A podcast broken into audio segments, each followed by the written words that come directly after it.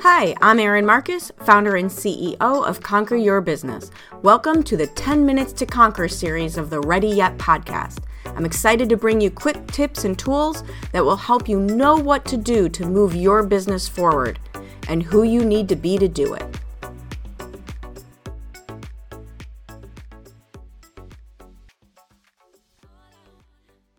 Hello, hello, and welcome to this special episode of the Ready Yet podcast.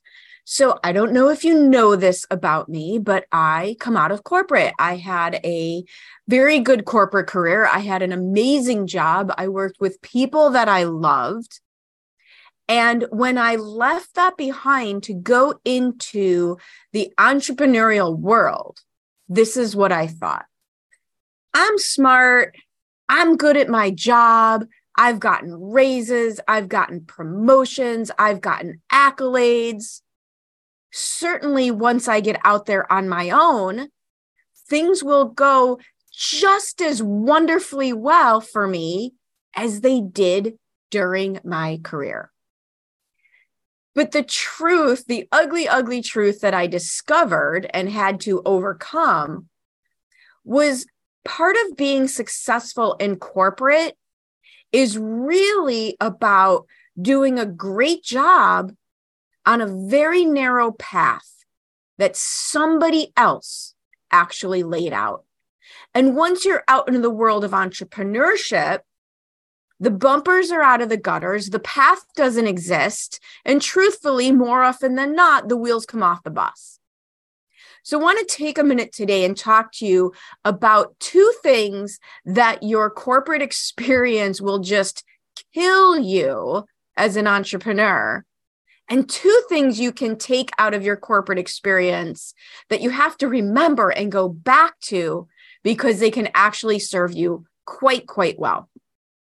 So, number one, you want to remember that most companies, most large companies, are very risk adverse, very risk adverse. The whole theme is keep me off of the front page of the paper for a bad idea, for a bad reason, right? They're very risk adverse.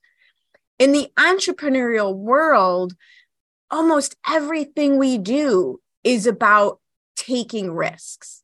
And sure, there's things you can do to mitigate those risks but it's a very different world. And you have to get comfortable with taking risks in your small business that a large company, truthfully, would never take. The second thing that happens in large companies that kill entrepreneurs is how slow they are to go from ideation to market. Most large companies have a research and development team. They might go for a year, two years, three years on coming up with what their next initiative is. And then they have meeting after meeting after meeting to put it together, make sure it's perfect or as close as they can get to it, and then go to market. In the entrepreneurial world, we do not have time or resources, truthfully, to do things that way. In the entrepreneurial world, the marketplace is where you do your research and development. So, getting ready to be ready to get ready to do a thing, all that does is delay any progress you're going to be able to make.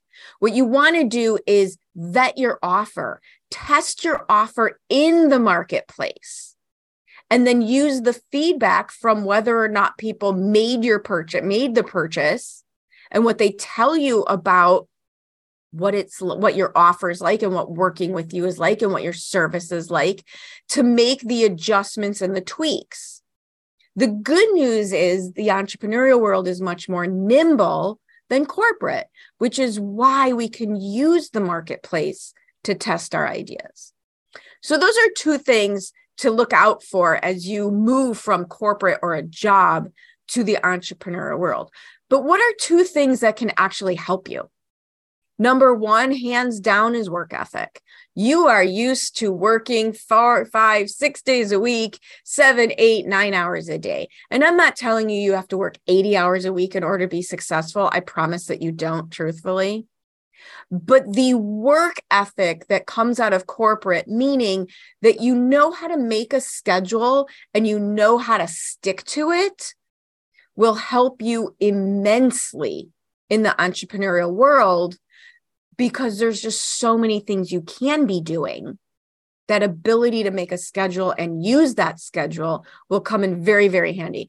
And the second thing I see that corporate teaches us that is imperative in the entrepreneur world if you're going to be successful is delegation. Delegation. Too many entrepreneurs cap their income, cap their growth, stifle their company because they think they have to be the one to do everything. In a large company, you know, in, in my in my company, I was in marketing and business development. It would have never even occurred to me that I should go to the other side of the building and offer to work on the website. Sounds ridiculous when I say it that way, right? Or that I should go to another floor in the building and say, Here, let me be the bookkeeper for today. But that's what entrepreneurs do over and over and over again. And yeah, in the beginning, there's a lot of hats you have to wear but remembering that delegation and that people have different skill sets and don't spend a long, long, long time to do a very bad job at what somebody else could spend a short time to do a great job as. So, delegation to the experts in the different fields will only help you move forward faster.